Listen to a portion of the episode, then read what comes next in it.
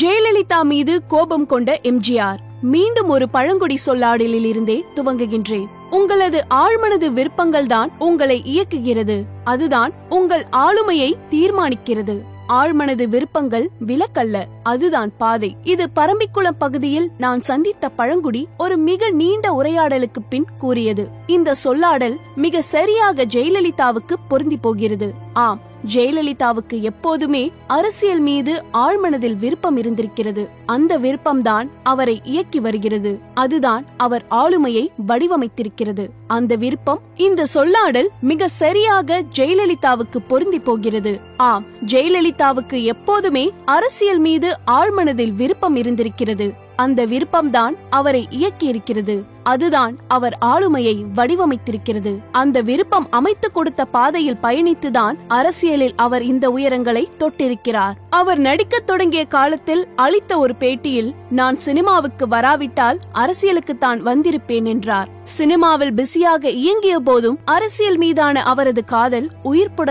இருந்திருக்கிறது. நீங்கள் அரசியலில் முழு மூச்சுடன் ஈடுபட போவதாக கேள்விப்பட்டோம் உண்மையா? என்று நேர்காணலில் கேட்கப்பட்ட கேள்விக்கு எந்த மழுப்பலும் இல்லாமல் இவ்வாறாக பதிலளித்தார். நாள்தோறும் படப்பிடிப்பு உடற்பயிற்சி நாட்டிய பயிற்சி இவற்றை எல்லாம் முடிப்பதற்குள் பாதி மூச்சு காணாமல் போய்விடுகிறது. இன்னும் இதற்கு மேல் தம் சேர்த்து கொண்டு முழு மூச்சுடன் அரசியலில் குதிக்க எவ்வளவு காலமாகுமோ என்று தன் அரசியல் அபிலாஷைகளை நயமாக வெளிப்படுத்தியிருக்கிறார் ஜெயலலிதா. அமெரிக்காவில் நிகழ்ந்த சந்திப்பு. நாம் ஏற்கனவே பார்த்தோம் தானே எம்ஜிஆருக்கும் ஜெயலலிதாவுக்கும் அவ்வப்போது மனக்கசப்புகள் வரும் என்று. எழுபதுகளின் மத்தியில் எழுந்த கருத்து வேறுபாடு ஒரு பெரிய இடைவேளியை இருவருக்கும் மத்தியில் ஏற்படுத்தியிருக்கிறது. அந்த காலத்தில் அவர்கள் நடித்த படங்களை பார்த்தாலே அது புரியும். ஜெயலலிதா அவன்தான் மனிதன். சித்ரா பௌர்ணமி என நடித்துக் கொண்டிருக்க எம்ஜிஆர் உரிமை குரல் உலகம் சுற்றும் வாலிபன் என வெவ்வேறு கதாநாயகிகளுடன் நடித்துக் கொண்டிருந்தார். அந்த சமயத்தில் அவர்களுக்கு நெருக்கமாக இருந்தவர்கள் இருவரும் பிரிந்து விட்டார்கள் என்றுதான் நம்பினார்கள். ஆனால் அனைவரும் ஆச்சரியப்படும்படி இருவரும் மீண்டும் இணைந்தார்கள். இருவருக்கும் இருந்த நட்பு முன்பை விட இன்னும் இறுக்கமானது.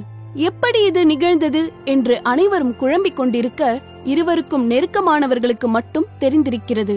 அமெரிக்காவில் நிகழ்ந்த ஒரு சந்திப்பு தான் இதற்கு காரணம் என்று ஆம் எம்ஜிஆர் அப்போது ஒரு பணியாக அமெரிக்கா சென்றிருந்தார். அதே சமயத்தில் ஜெயலலிதாவும். காஷ்மீர் செல்லும் போது இருவரும் எதேச்சியாக ஒரே விமானத்தில் சென்றார்களே அது போல எதேச்சியான சந்திப்பா என்றெல்லாம் தெரியாது. ஆனால் அந்த சமயத்தில் ஜெயலலிதா அமெரிக்காவில் உடல் பருமனை குறைப்பதற்கான சிகிச்சைக்காக சென்றிருந்தார். அங்கு இருவருக்கும் பொதுவான நண்பர்கள் சிலர் இருவரையும் சந்திக்க வைத்திருக்கிறார்கள். மனம் விட்டு இருவரும் அங்கு வெகுநேரம் பேசியிருக்கிறார்கள். இந்த சந்திப்பு இருவருக்குள்ளும் இருந்த கருத்து வேறுபாடுகள் களைய காரணமாக இருந்திருக்கிறது. இந்த சந்திப்புக்கு பின்தான் ஜெயலலிதா அதிமுகவில் இணைந்தார் பொறுப்புக்கு வந்தார் ராஜ்யசபா எம்பி ஆனார். ஆனால் இதை கட்சியில் அப்போது எம்ஜிஆருக்கு அடுத்த நிலையில் இருந்தவர்கள் ரசிக்கவில்லை. இருவரையும் மீண்டும் பிரிக்க ஒரு வாய்ப்புக்காக காத்திருந்தார்கள். அந்த வாய்ப்பை ஜெயலலிதாவே ஏற்படுத்தியும் தந்தார்.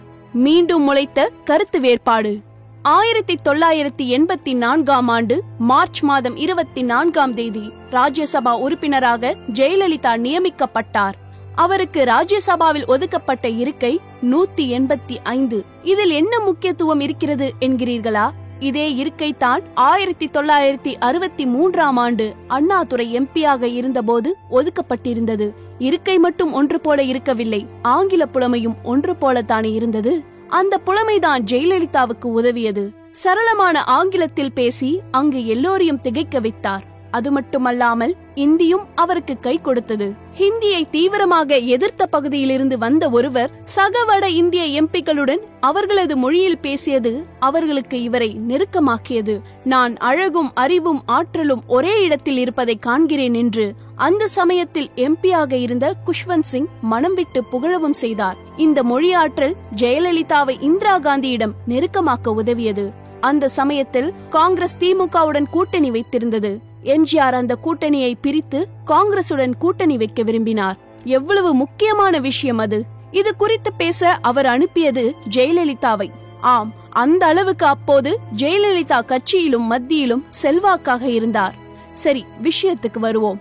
இந்திரா காந்தி இந்த பேச்சுவார்த்தைக்காக ஒதுக்கியது வெறும் பத்து நிமிடங்கள் தான். ஆனால் ஜெயலலிதாவின் சாதுரியத்தால் அந்த பேச்சுவார்த்தை முப்பது நிமிடங்கள் வரை நீண்டது. இந்திரா காந்தி முழுவதுமாக ஜெயலலிதாவின் பேச்சால் கவரப்பட்டு இந்த கூட்டணி குறித்து பேச ஜி கே மூப்பனாரை அனுப்பி வைத்தார். இந்த பேச்சுவார்த்தையின் போது ஜெயலலிதாவின் உதவிக்காக அனுப்பி வைக்கப்பட்ட பத்திரிகையாளர் சோலையும் உடனிருந்தார். பேச்சுவார்த்தை முடிந்ததும் வெளியே வந்தபோது இது குறித்து உடனே எம்ஜிஆருக்கு தகவல் கூற சொல்கிறார்.